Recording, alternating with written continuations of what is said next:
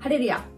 今日は、えー、主要マーカーについて面白い記事を見つけたのでご紹介したいと思います。はい、横浜市立大学。の、えー、研究結果みたいなんですけどね、の記事なんですけれども、ちょっと読みますね。よいしょ。えっ、と、横浜市立大学先端医科学研究センター、えー、2021年7月28日のニュースです。卵巣明細胞がんの新規診断マーカーを開発。闘争株式会社より発売開始とあります。研究の背景。卵巣がんは婦人科の悪性腫瘍の中で最も死亡数が多い疾患で、その中でも卵巣明細胞がんは抗がん剤が効きにくく、予後不良例が多い疾患であり、欧米人よりも日本人に多いことが知られています。現行の卵巣がんマーカー CA125 は、明細胞がんでは低い値を示すことが多く、また、明細胞がんの発生母児である卵巣の子宮内膜症性脳胞でも高値、高値になることから、明細胞がんの検出は難しいと言われており、明細胞がんを高い精度で検出できるバイオマーカーが必要とされていました。で、TFP I2 という、え、主要マーカーっていうのが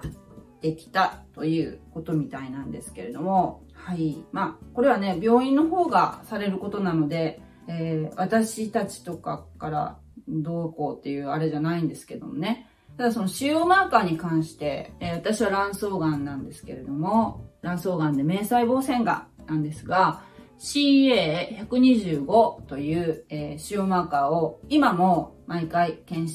診の時に、えー、血液検査でですね、調べるのが続いているんですけれども、私はあの、この主要マーカーの値がもう最初からずっともう低い値で推移しているので、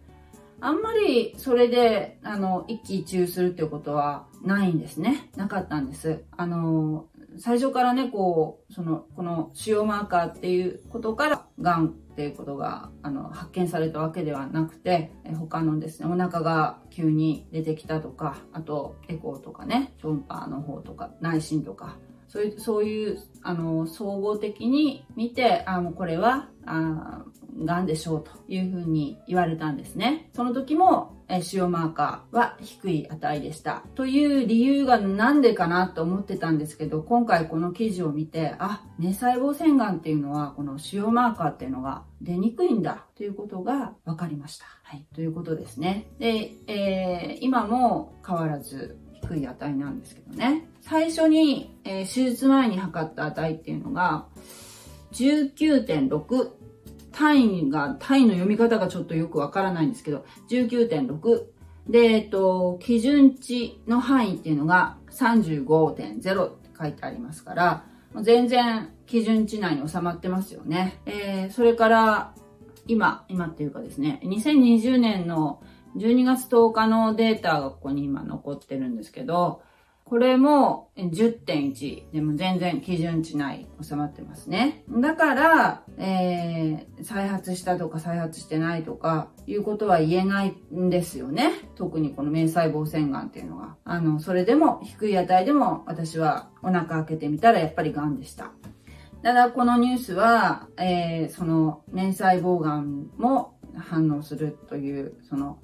えー、反応しにくい明細胞がんでも存在することが、えー、分かりやすいというものを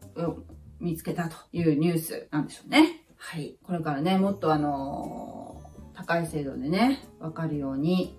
で、早期発見につながっていくといいですね。はい。ということでした。そうですね。あの、卵巣がんっていうのは、子宮頸がんとかと違って、なかなかこう、検査とかも分かりにくいっていうところがあると思うんですけれども、ちょっとおかしいなって、異変を感じにくいっていうのもやっぱありますよね。私も痛みはね、全くなかったんですよね。ただお腹が張ってきたから、これはと思って行ったんですよね、病院に。